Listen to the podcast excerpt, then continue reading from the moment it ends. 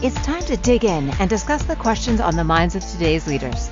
You are listening to The Kathleen Riessen Show, pushing the boundaries of leadership. This is where we get vulnerable, raw, and authentic about the stuff that really matters. Now, here is your host, Kathleen Riessen. Welcome to the Kathleen Riessen Show, pushing the boundaries of leadership. I'm your host, Kathleen Riessen, and we're here on Inspired Choices Network. And I'm so excited to present today's show, and it's called very simply get yourself a hobby. Get yourself a hobby. And this show, we talked a little bit about the hobbies and why they were important during our six weeks of June, which we can, or six weeks of joy, which we concluded last week. So, joy being such an important part of how we show up, it is our strategic advantage when we're in a space of joy. And during these six weeks of joy, there was one point where we were talking about how do you actually create space in your life to to experience joy. it's not something that happens, oh, I will get to that. It's something that we get to experience in every moment. And so the idea of a hobby came up, having a hobby, the importance of a hobby. And I said, so many weeks ago, you can go back and listen. I said, this is so important. It deserves an entire show all to itself. So today, today, ta-da, today is get yourself a hobby. And we're going to talk about the importance of a hobby. I'm even going to share some of my hobbies and some of the hobbies of people that that I respect and and these some of these celebrities. And it's really cool when you see that that really the difference between a lot of the people that really come from a space of of joy or productivity. So I use the word joy but what you may see it as the people that really they handle a lot. They handle a lot. Those are the people that, that have this figured out. And what they're doing in their free time is so critical to how they're showing up during their, let's say, eight to five time period. So what you do after five o'clock or before 8 a.m. is so critical to what how you show up in your eight to five time. But we don't often think about that. There was a study that was done that said of all the executives that this study was done, it was like 500 executives, only 10% of these executives had hobbies. Yet that 10%, when you linked it to their performance, guess which executives were performing at higher levels? The 10%. So uh, one of the things that I've often heard is that people will say, my plate's so full. I don't have time for another hobby. And here's the deal. It's not about fitting more into your plate. If your plate's full, you can't fit any more on your plate. Got it. Now the challenge is get a bigger plate. Get a bigger plate. And that's in the, the transformational study work that I've done. That literally means transform how you're showing up. If you are full, then you got to look at that and say, what am I doing that I don't have to be doing? Because when we think about hobbies, it's about creating a space in our brains. We studied all last week. I brought on my dad, who's a, a neuroscientist, and we went way deep into neuroscience and the, the effects of emotions on our brain. And what I took from that was how important in our brain development it is that we we don't focus on metrics all the time. We can't focus on just one thing all the time. We will burn out that area of our brain. So I looked up some different hobbies and why they were important. And you'll find this fascinating. And because if you watched my show for a while, you know how I work. I can research and I can I can put information in my mind, but that recall of information, those details, it's not always there for me. So guess what? I have notes here and I'm going to reference it. And I'm telling you this because that's okay. Like it's okay to do that. And sometimes we hold ourselves to a space where that's not okay. We've got to be perfect. We've got to memorize it. And that's just not the case. So this is my permission to myself and to the rest of the world to say it is okay to reference notes. So here is me referencing notes. So this is, I'm going to tie in some of the details of the brain. So these hobbies, dancing, circus arts, music, theater, and sports. Okay, dancing, circus arts, music, theater, and sports. They are all linked to strengthening executive functioning. Like, isn't that cool? So if you want to strengthen your executive functioning, which is your critical decision making, uh, how you show up, and how you, how you lead others, they are linked to dancing, circus arts, music, theater, and sports. Are there others? Sure, but these are just a few that are mentioned. Then you think about strategic games like chess. So my my 10-year-old loves chess. And he actually got me into playing chess.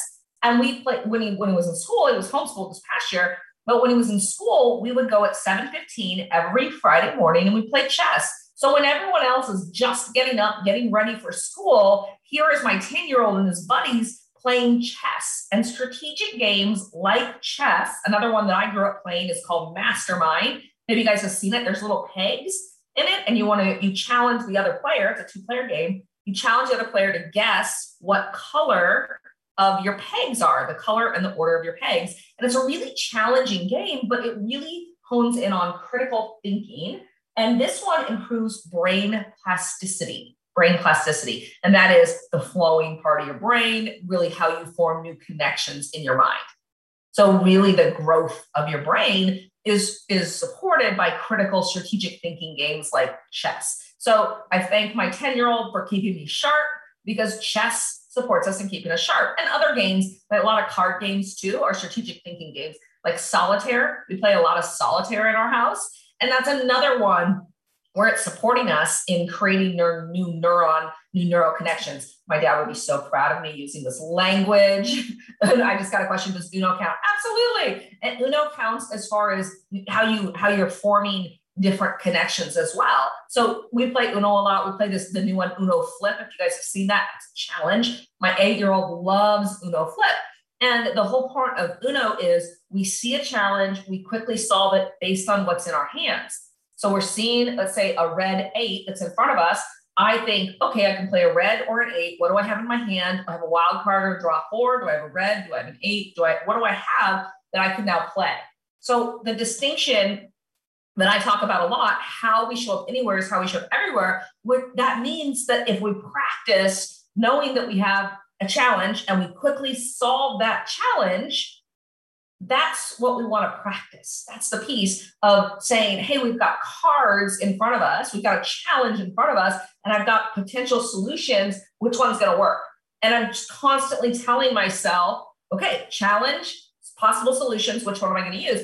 That's the exact same thing we do in the boardroom. It's the exact same thing when we show up to work that we're doing. We're saying challenge, possible solutions, which we want to pick, let's go. So these games that we're teaching our kids at such young ages, two, three, four, five, six, seven, eight, you know, all on up, we're really teaching them challenge potential solutions, which should I pick? Challenge potential solutions, which should I pick? And then here's the beauty of it. This is why hobbies are so important. Then we layer on emotions. So for those of you that have kids, of course, you know I have three they don't always enjoy losing. So my eight year old hates to lose to the point where we've actually said he's not allowed to play Monopoly Voice. He played the other Monopoly games, but he's not allowed to play the Monopoly Voice edition with his brothers because he hates to lose it. He gets so mad about losing this game. And think about that. Now we're saying challenge, solutions are in our hand. Which one are we going to pick? Like the Uno example. Now we're adding in consequences. So now we're seeing that based on what you choose, there's going to be consequences. In this case, you're going to win or you're going to lose. And that's where we are learning from our hobbies everything that we can apply in life and in work. So, something that seems fun, that is fun, it's a game, we can apply that same lesson. And that's one of the reasons that hobbies are so valuable. So, strategic games like chess improve brain plasticity. Now, a musical instrument. I played the tenor sax growing up. My 12 year old is studying the trombone, and he's really, this is his third year playing, and you can hear that his tonguing and his flow is improving. And that's really cool to see his dedication. He practices 15 minutes a day. Most days we don't have to remind him, but some days we do. So he's learning perseverance and dedication and commitment and being his word because he shows up for his music lessons every week. And his dad and I, my husband and I, we remind him, remind Caden, our 12 year old, we say, Caden, you're going to show up at lessons and we're not there because he gets out of the car, we drop him off, he goes into his lesson, and then it's on him with his instructor. And his instructor, my, my former band instructor, Myron, Mr. Myron is what Caden calls him. And Mr. Myron says, How did practicing go this week? And it's not, you know, we're not there to, to comfort him, to to console him, to make up an answer. This is him confronting him. And he's the one that gets to say, I practiced all seven days and it went well, or I practiced all seven days and I had a challenge with this, or I didn't practice. Whatever that is, he's the one that gets to come up and own that.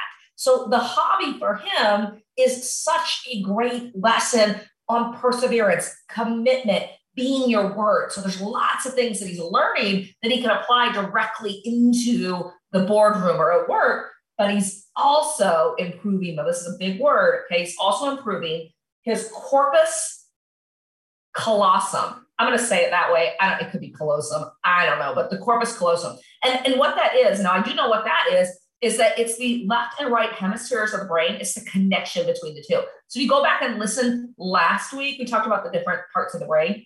This is actually the connection between the two. And so who knew that playing an instrument actually strengthened our brain? Like how cool. And I think about, I haven't picked up my saxophone for quite a while, but wow, it, that'd be a fun hobby because now I know it's going to actually connect parts of my brain. That's really cool. Last week we talked about we can teach a dog new tricks. Well, this is a way to do that. This is a way to do that. And then the last one, learning a new language. Okay. When we learn a new language like Spanish or French or Russian or whatever you want to learn, there's there's hundreds, I mean thousands of different dialects that we can learn. It actually improves our cognitive functioning. So that's pretty powerful when we think about all those different experiences that we can have simply by hobbies, simply by something that we could enjoy. And it can be something as simple as cards, it could be skipping rocks, it could be painting. It doesn't matter what the hobby is. What matters is that we are focused on something that doesn't have to do with our normal job. Now, as executives, think about this. We spend most of our days making decisions, looking at metrics, being held to timelines. If that's all we thought about all the time, we would burn out that portion of our brain. And now all of a sudden, we would be less effective at making decisions, at timelines, at some of those critical things. So, what happens is we want to put ourselves into a state of flow, which means pure enjoyment. We want to put ourselves in that space that's totally different than our work.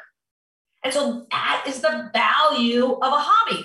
Here's another example think about at work. If you're on the top of your game at work so you are you are let's say you're the ceo so maybe on top of the game who knows? But you're playing at the peak level. When you are the executive as, as you know it can be really isolating.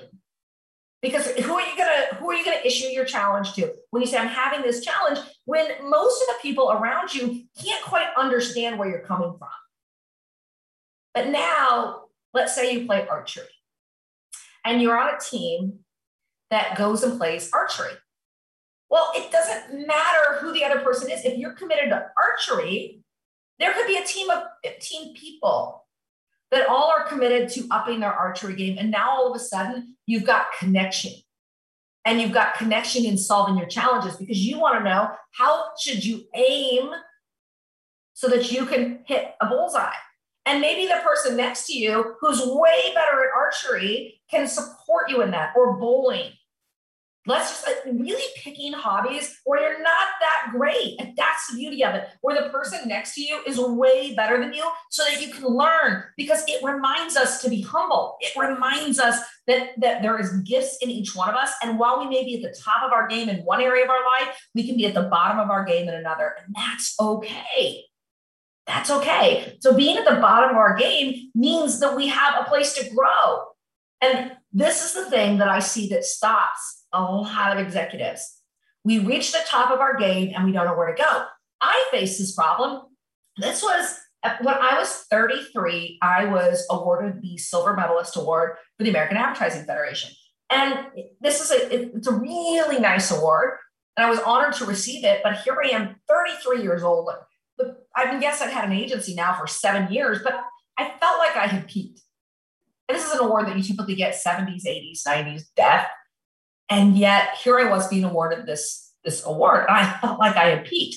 But because I had these hobbies, these some of these other hobbies, I realized that there was lots of other growth area and potentials for me. And that was really supportive in getting me through that time period knowing that we can be really strong in one area, but it's okay to put ourselves into positions where we're not going to be that strong. Because, but guess what? We're always going to find those positions where we're going to be on the bottom and we get to work our way to the top. We get to study and grow. And so that is really powerful when we can do it when it's our choice, and it's always our choice, but when we can do it in a fun way, like archery or bowling or something that we're not that great at, that we have growth opportunities. So, guys, we are going to take a quick break and then we'll come back and we'll cover in more depth this topic about getting ourselves a hobby and not just ourselves.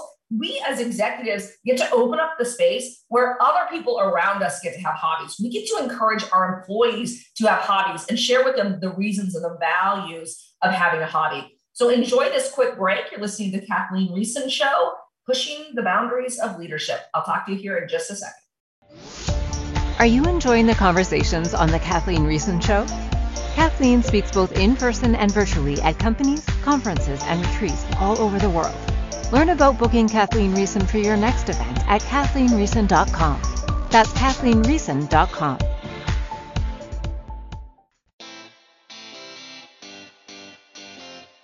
Are you a subject matter expert? Are you here to share your expertise with an audience waiting to hear from you in only the way you can deliver?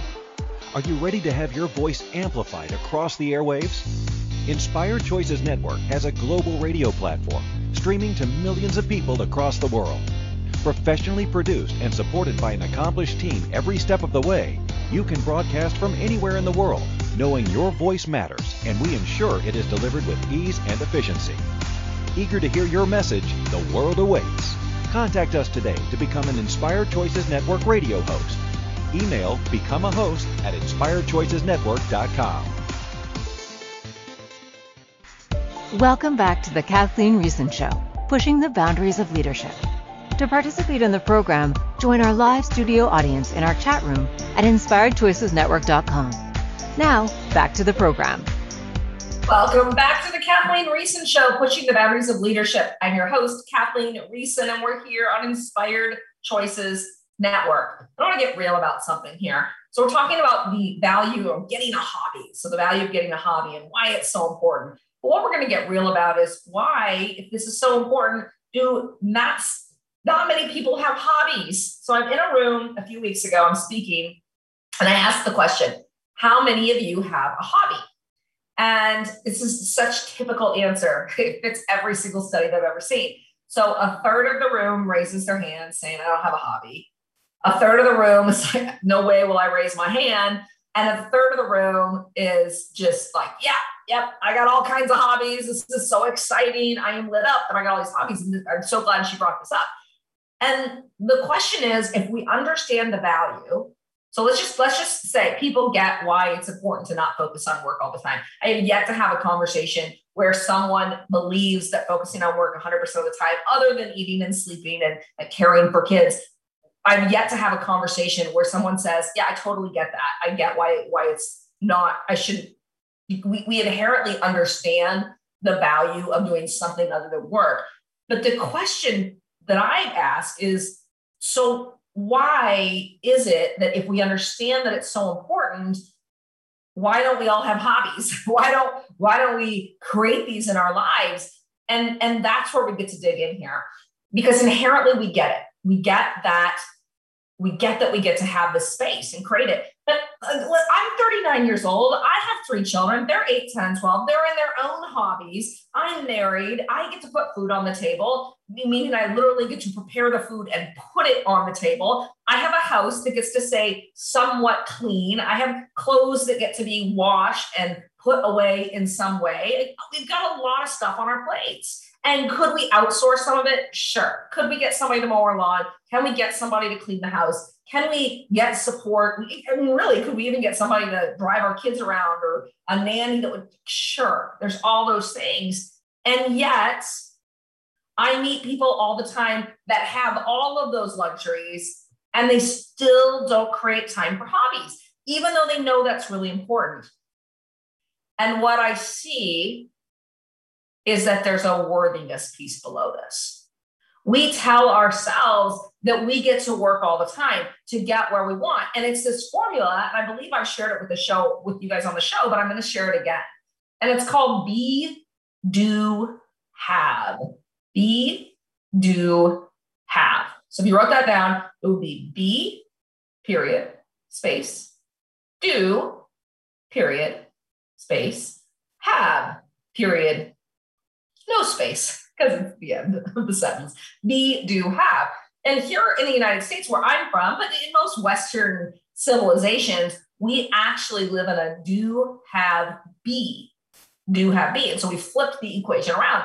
And what that means is I will do whatever I have to do. I will work 80, 90, 100 hours a week so that I can have the nice house or the great car or the awesome vacation.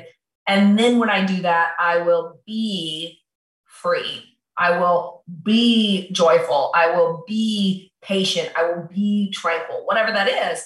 But what happens is we get so caught up in the doing, the extra work to have what we have, and then we're taking care of the stuff that we have that we never get to the be, which means we don't get to the joy, the the patience, the freedom, the tranquility, what we really, really want. And so the, it's how you see this is that you go to a third world country. Okay. If you've ever been to a third world country, you know exactly what I mean.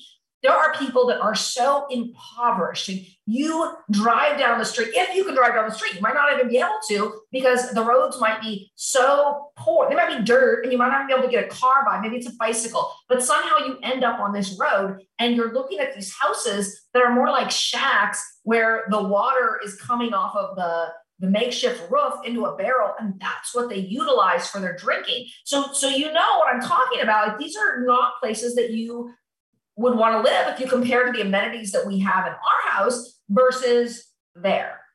And yet,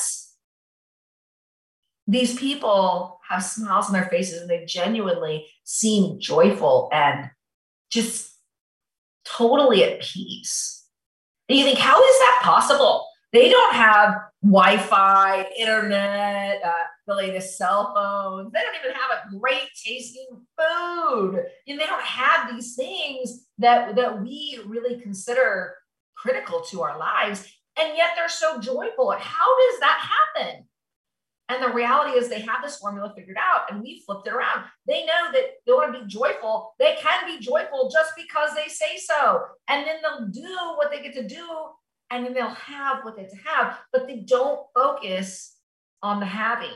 There's a there was a saying, a video that I watched a few years ago. And it was this guy, and he, he was really solemn.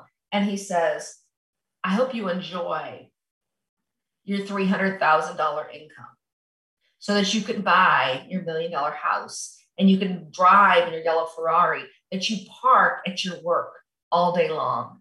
And that when you get home, you're so exhausted that the kids that you longed for with your spouse that you think the world of, you don't ever get to see. When you're home, you're so exhausted from your job to buy that house, to buy that car, that you just go right to bed.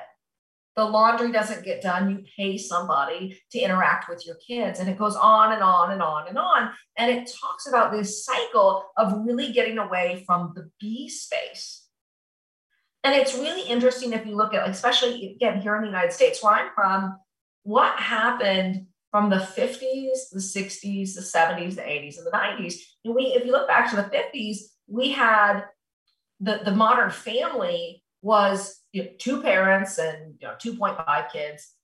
Let's just call it two or three, doesn't matter. Let's call it two for the sake of this conversation. So two parents, two kids. So that was our nuclear family and you had one parent that was working and one parent that was at home. So we didn't have these giant mega houses that we have now, but you know there was there was plenty. If you look back at that time, there was absolutely families that struggled, but the average family, the, the middle class, was born at that time. And there was safety and security and enough food. And so they really had what we consider to be enough. And then we, as we get into the 60s, the 70s, even where we started to get into two parent households. And then in the 80s, it was the whole latchkey kid movement, where what we saw was a lot of these, these parents both working. So kids would either stay home by themselves or they would be in daycares. Like daycares became a real big business. And as we grew into the 80s, 90s, 2000s, where we're at today, we've got a lot of parents that are in high profile positions and the kids are at daycare either all day, so from like 7 a.m. to 6 p.m., or in this wraparound care around school. Well, COVID was such an interesting experience for all of us because it really just reset all of that. And now we're in a, a period of time where a lot of these families, and you know, my family included, we're saying, what are we, what pieces are we going to put back into place here? Are we both going to go back to the jobs and the levels that we were performing at, or are we going to reinvent how we're performing because we want to spend more time with our kids, or you know whatever that looks like? And I'm not making any of this right or wrong because it's not about what I think or what anybody else thinks. It's what's what works for you and for your family. But what happens is when we get caught in this do or this have, we get away from the be. And the be is where we attach our hobbies. It's that place where we just get to be free. We get to be joy and fun. And so when I, when I, for me, it's bowling. I, I love to bowl. Uh, that would be a stretchy hobby for me, not because it's hard for me, but it's because it's something that I do infrequently. I used to bowl when I was younger. I was actually on a tournament team. Uh, tournament's a big word. I, I, I bowled like on Saturdays when I was in elementary school, and it was a lot of fun. And so now as an adult, I have some skills, but I'm not a great bowler. Like, I'm not going to get a turkey at three strikes in a row uh, consistently, but you know, can I bowl 150, 160? Sure, that's a that's a decent game. And so I know that I have growth opportunities. And my oldest says, "Hey, mom, let's join a bowling league together." Okay, well, that sounds kind of fun. That, that could be fun because for both of us, it's just a place where we get to be unattached to whether we're number one. We don't care. We're just there to have a good time. Now, I'm sure there's somebody there that wants to win, and that's cool because that's always the case. There's always going to be somebody that wants it harder than us unless we are that person. And so it's an opportunity for us to grow. And I love that. But if I'm so busy in my working, in my doing, I miss that opportunity. And so I, and what I know to be true is that oftentimes we spend so much time in the doing that we tell ourselves, We'll get to that. We'll get to that fun. We'll get to that joy.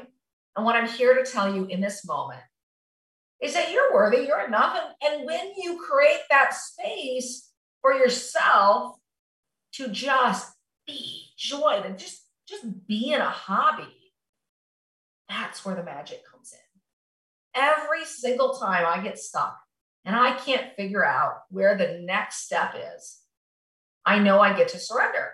And that is something that I, I can say that word, it can come out of my mouth, but I'll tell you what, it's I have put years, the last two years, I have practiced surrender, and it's one of the hardest things, hardest things. Because I made it that way really just trusting underneath surrender is trust really trusting that i'm on the right path. And a lot of things that i work with now see if this resonates with you but most of the things that i the projects that i work on they're really long term which means the work that i put in today i'm not going to see the results from it for maybe six months a year two years three years. They're really long term and naturally, I am a controller. So there's different communication styles we've talked about on the show. I'll even do some more shows here in the next month or so that we're going to dig even deeper into that. But I am a natural controller, which means that I want to see results quickly. I want to see the results of my work. And so I know that about me. I'm highly self aware and I know what happens when I don't create opportunities for results for myself. I tell myself it's not working and I want to quit that task and move on to the next one that is going to work. But when you commit to playing such a long game, which as executives, that's what we're doing, we are playing long term games. We get to create opportunities for short term wins. And that's where hobbies have been so important for me. So, my hobbies, I'm going to talk for a few minutes about my hobbies. My hobbies are anything in the creative space. So, I love utilizing my hands. I like painting or drawing or uh, crocheting. I recently, I used to crochet when I was younger and I took up crocheting and I made this beautiful blanket for my husband. So I thought, well, that wasn't too bad. So then I went to make this barn and it was for my nephew. It was a play barn, all kinds of different components. It looked like an egg, you guys. It wasn't, it didn't look like a barn, looked like an egg. And what I found so fascinating about that is it wasn't a big deal. I didn't stress about it. I just laughed. And I realized, nah, I'll make him a blanket. And I got to move on. But how many times in our lives, in our in our work, are we attached to it? And when we screw it up, we make ourselves wrong for it. But in the value of hobbies, in the, the world of hobbies, it doesn't matter. It's okay. It's not that big of a deal.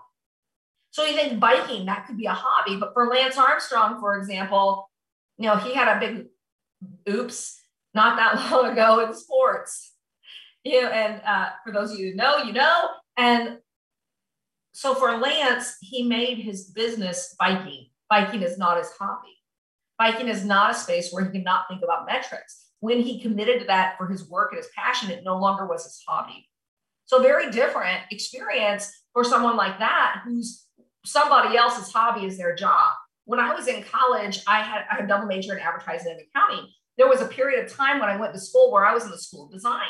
And I was really, I had a good time the first few months. And I quickly realized design is not for me. I'm not a designer, but I really enjoyed that creative space. And what I found was that, and, and listening to these words very carefully, I couldn't major in my hobby. Once I said that to one of my business partners, and he heard that design was a hobby. I said, no, no, no, no, no, no, no. Design isn't a hobby, but it's my hobby. So just like Lance Armstrong's profession is biking, it also can't be his hobby that. So the one that, that the thing that you get to commit to, that's not your hobby. Okay. So a lot of people say, my work is my hobby. And I'm here to say that is not the case, simply not true. So we're going to go on a quick break. And when we get back, we're going to dig into some of these people that, that you probably have heard of that have some really cool hobbies. So you can see what some example hobbies would be. We'll even give some tips on how you can encourage the people around you and yourself to create a hobby. So enjoy this quick break. You're listening to the Kathleen Riessen Show, Pushing the Boundaries of Leadership. We'll be back just after this message. Are you enjoying the conversations on the Kathleen Riessen Show? Kathleen speaks both in person and virtually at companies, conferences, and retreats all over the world. Learn about booking Kathleen Riessen for your next event at kathleenriessen.com. That's kathleenriessen.com.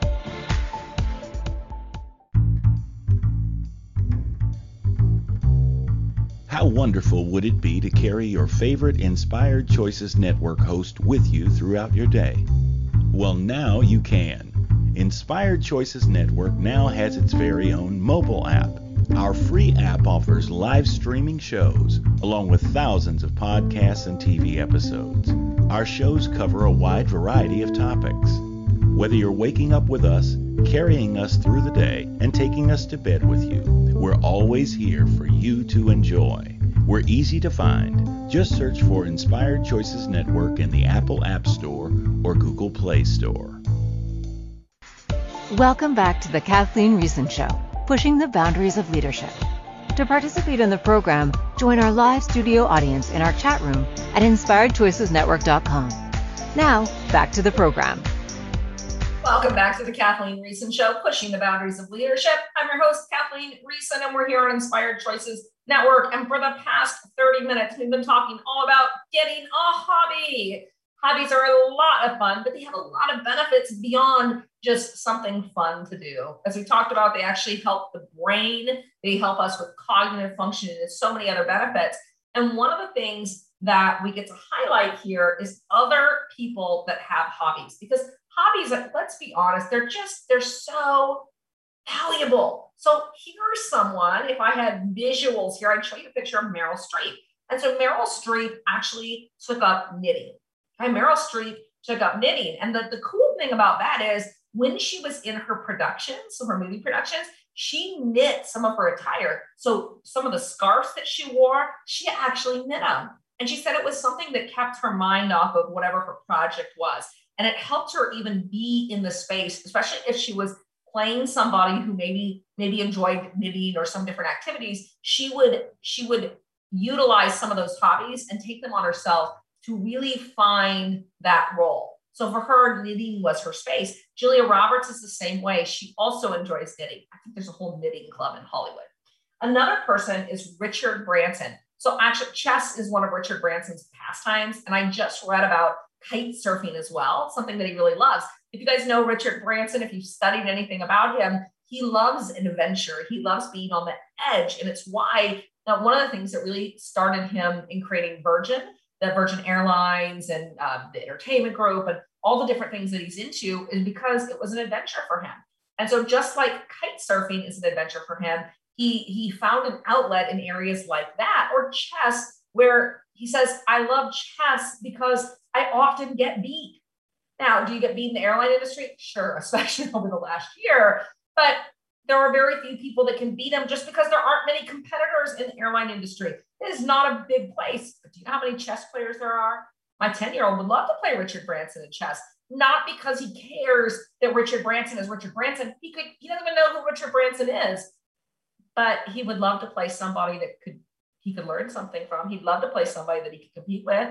He doesn't, uh, when you're playing chess, it doesn't matter what skills you have in the boardroom. It's about what skills you bring to the chess game. And so that's why having this hobby is so important for Richard Branson, chess or kite surfing. Warren Buffett. Warren Buffett has such a cool, I, have never seen Warren Buffett with his hobby, but I'm, I'm going to. He plays the ukulele. And so what I've heard is that a lot of their, their board, the big board meetings that he hosts, he actually plays his ukulele and he has a band. So he gets everybody together. He says, I don't care if we sound awesome or horrible. It doesn't matter because we have so much fun.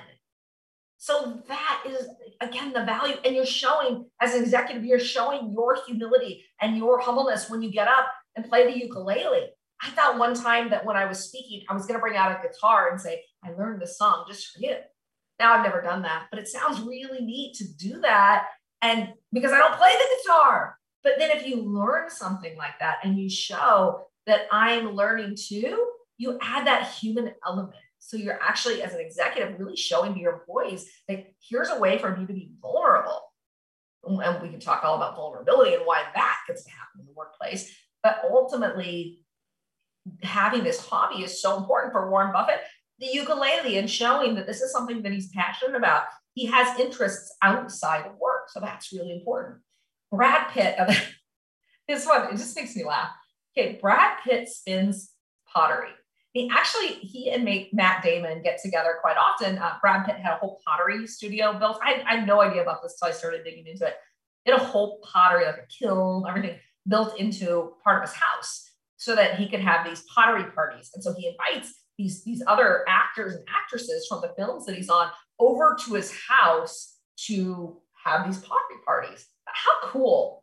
You, you think about, well, what, what do you do besides like drink alcohol with people? So a lot of times, uh, especially in early adulthood, but uh, even in mid, adulthood, you don't see it as much in late adulthood, but alcohol becomes a, a really big comforter. So some people say, well, we just get together with our friends and we drink. That's what we do in our free time.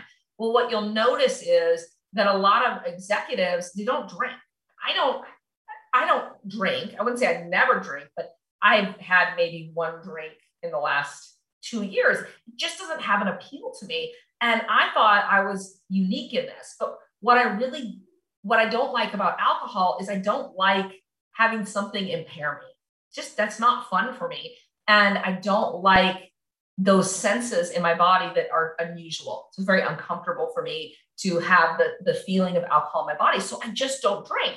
And some people do, and that's okay. But what I've noticed is a trend that the higher up in an organization you go, you're going one of two ways. It's either alcohol is something that you turn to as a, a relaxer, or it's something that you stay away from, and then you find these other areas. So this is not, again, don't hear it as drinking alcohol is a bad thing. And uh, just think about how you choose to use your time outside of the office, because that's really what this is about. So Brad Pitt has pottery. And what's so cool about this is that his uh, former love interest, ex-wife, on again, off again person, Angelina Jolie, she collects knives as her hobby. So can you even imagine? You've got Brad Pitt, who's got his pottery wheel spinning, and then you've got Angelina Jolie throwing knives and weapons around. But that is her hobby. And if you notice some of the movies that she's been in, she actually utilizes that hobby. So she she shows that her tricks. And I read, I listened to an interview about her saying that how exciting it is when she gets to meld those two worlds for a little bit and showcase her hobby. So that was pretty cool that she's found that combination. And then another one that's really cool. You guys might know this guy as DJ D-Sol. I hadn't heard of him before a few years ago when I dug into values of hobbies. But DJ D-Sol, he's got, if you just looked at DJ D-Sol, you would think, wow, this DJ is on it. He just released this album that was one of the top on the charts. He plays a lot in the New York scene. He is a highly sought after DJ on evenings and weekends. But during the week, he's known as David Solomon, the CEO of Goldman Sachs. So how cool that this guy, you know, he has he has become a DJ. And if all he ever did was DJ, he would have enough gigs, he has enough demand that he could make that a full-time career and be really good at it. But he's also the CEO of Goldman Sachs. And it gives him a whole other perspective where his employees meet him on a different level because they think what he's choosing for his hobby is so cool. And so he's giving them permission to really have fun and not take themselves so seriously. What he, the clothes that he wears to work at Goldman Sachs are very different than the clothes that he wears when he's a DJ. And it is an outlet for him.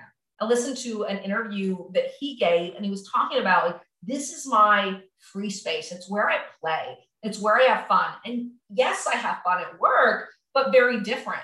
I make a decision at work, and it's not the decision that the, the consequences are pretty steep. And I that weighs on me. That's what he said. This, this weighs on me. But when I'm in the DJ world, I make a decision and I play the wrong song, like the wrong song where it doesn't get the greatest response.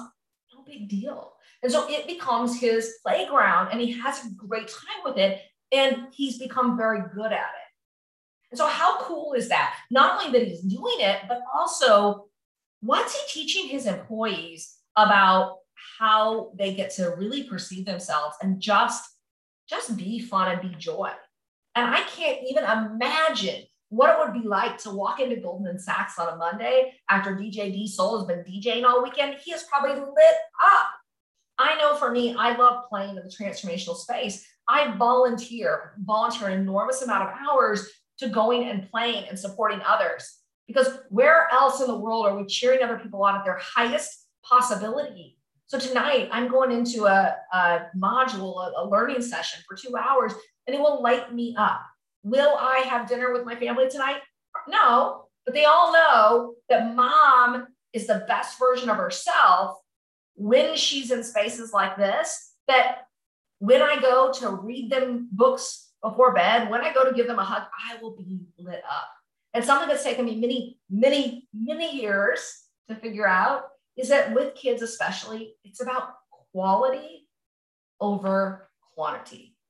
And when we went back to that question a few minutes ago, where we said, why is it that if we know that having a hobby is really important, this is important stuff, why don't we choose it?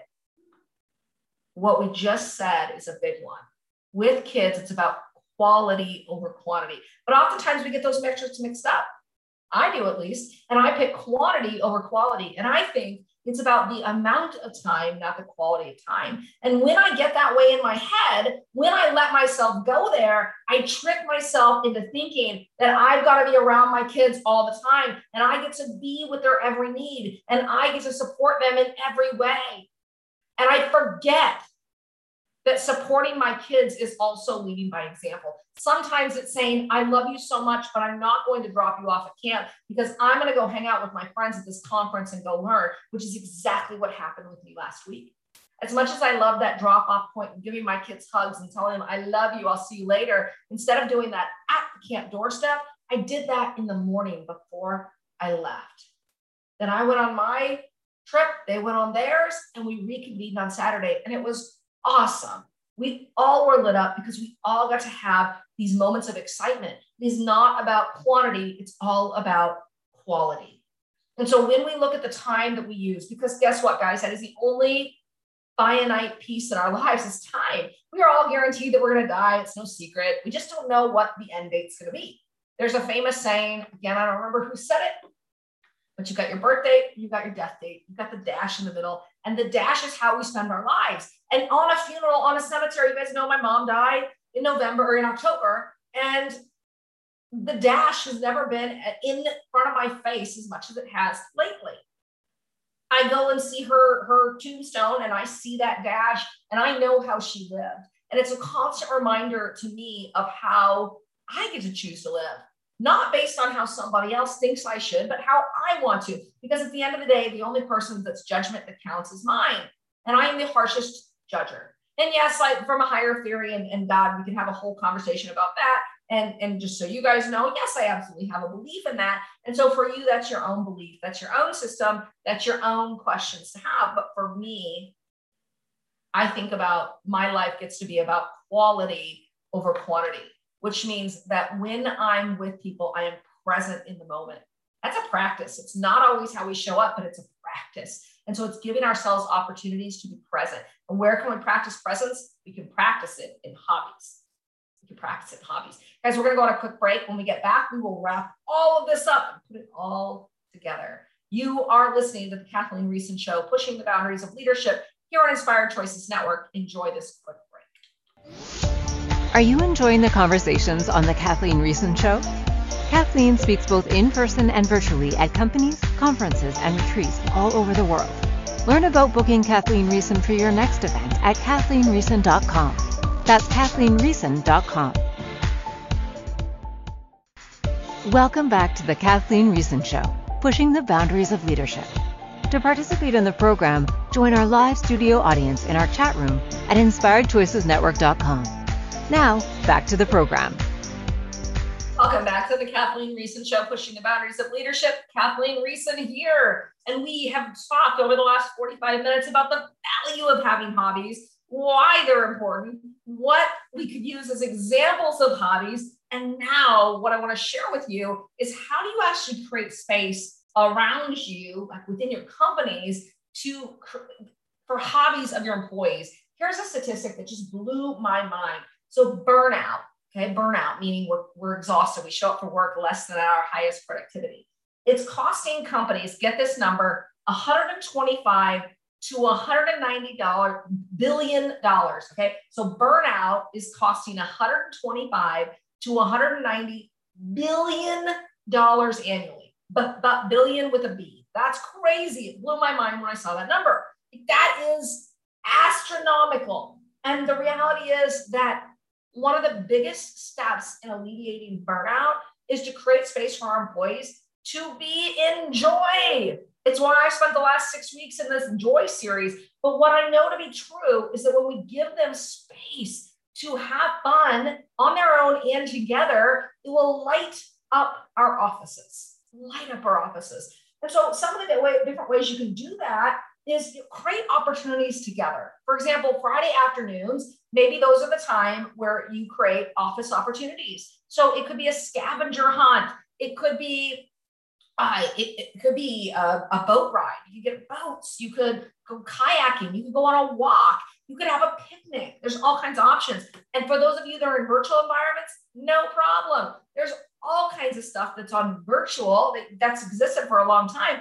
But even more so now, there are game shows. There are companies that you can hire that will send your employees specific boxes and they have all this stuff curated in them. And then you guys can all enjoy a, an escape, you know, an escape room. So it's a mystery that you get to solve. They actually, you get this box at your doorstep. Everybody gets a box, everybody has different clues, and it's a curated game where the, the employees can actually solve this. And it's really fun. So you can create community and connection regardless of whether you have in person contact. That's something really important. I was just on a meeting the other day. I was at a conference last week and they said, Can we create connection if we're not together? And the overwhelming response in the room was, No, we got to be together. And that, you guys, that's just not true. You can create deep connection regardless of whether you're in person or not. And it's because we attempt at it. We, we it definitely does it require different tool sets. Hundred percent, hundred percent. There's a story I've been reading. Uh, Napoleon Hill's Think and Grow Rich. So maybe you've read it. If not, read it. I'm only about halfway through. It's a book that I've thought about for years, and for some reason, I just grabbed it. And I was reading it the first few pages. It talks about this gold miner. He decides to, he, that's not his profession, kind of a hobby, kind of a search for what's next for himself. But he says, I'm going to go be a gold miner. He goes and gets himself a piece of property. I think it was in Colorado. And he's not from Colorado. So he starts digging for gold and he finds a little bit of gold. Gets really excited because there's a lot of gold here, but he needs equipment to get the gold out. So he covers up the gold, doesn't tell anybody about it, and he sneaks back home. And he goes to his family and his neighbors and says, I found gold. I found gold. But he says, if you pay the money for me to get all this equipment, you pay it, then I can go get the gold. So he's whispering and he's telling them all about it. And the family and the friends are like, yes, we're going to be rich. So he gets all this equipment. He goes back out to his share and he starts digging again. And he finds the gold orb. He's super excited. He has made it rich. He's digging and he's digging. And all of a sudden, he loses the gold orb. The gold orb is that streak of gold that, that it's the path that gold follows. And he lost it. He digs around for a while. He attempts to find it. He cannot find it. And so he slumps his shoulders over and he goes back home. And on the way home, he sells his equipment and his share to this junk farmer. He says, It's not worth anything, but here you go. He sells it for such a low price. And the junk farmer says, Oh, okay, whatever. It's a good deal. Guy goes home, tells his family and his friends, I'm so sorry. We have a little bit of gold, but I will pay you back. And so he does. He spends the rest of his life paying it back. And you know what that junk farmer does? The junk farmer, he hires an engineer.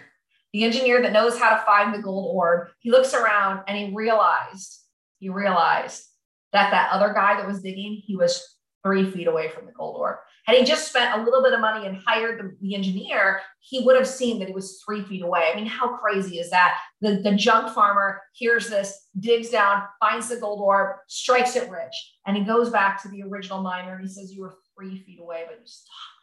You were three feet away, but you stopped.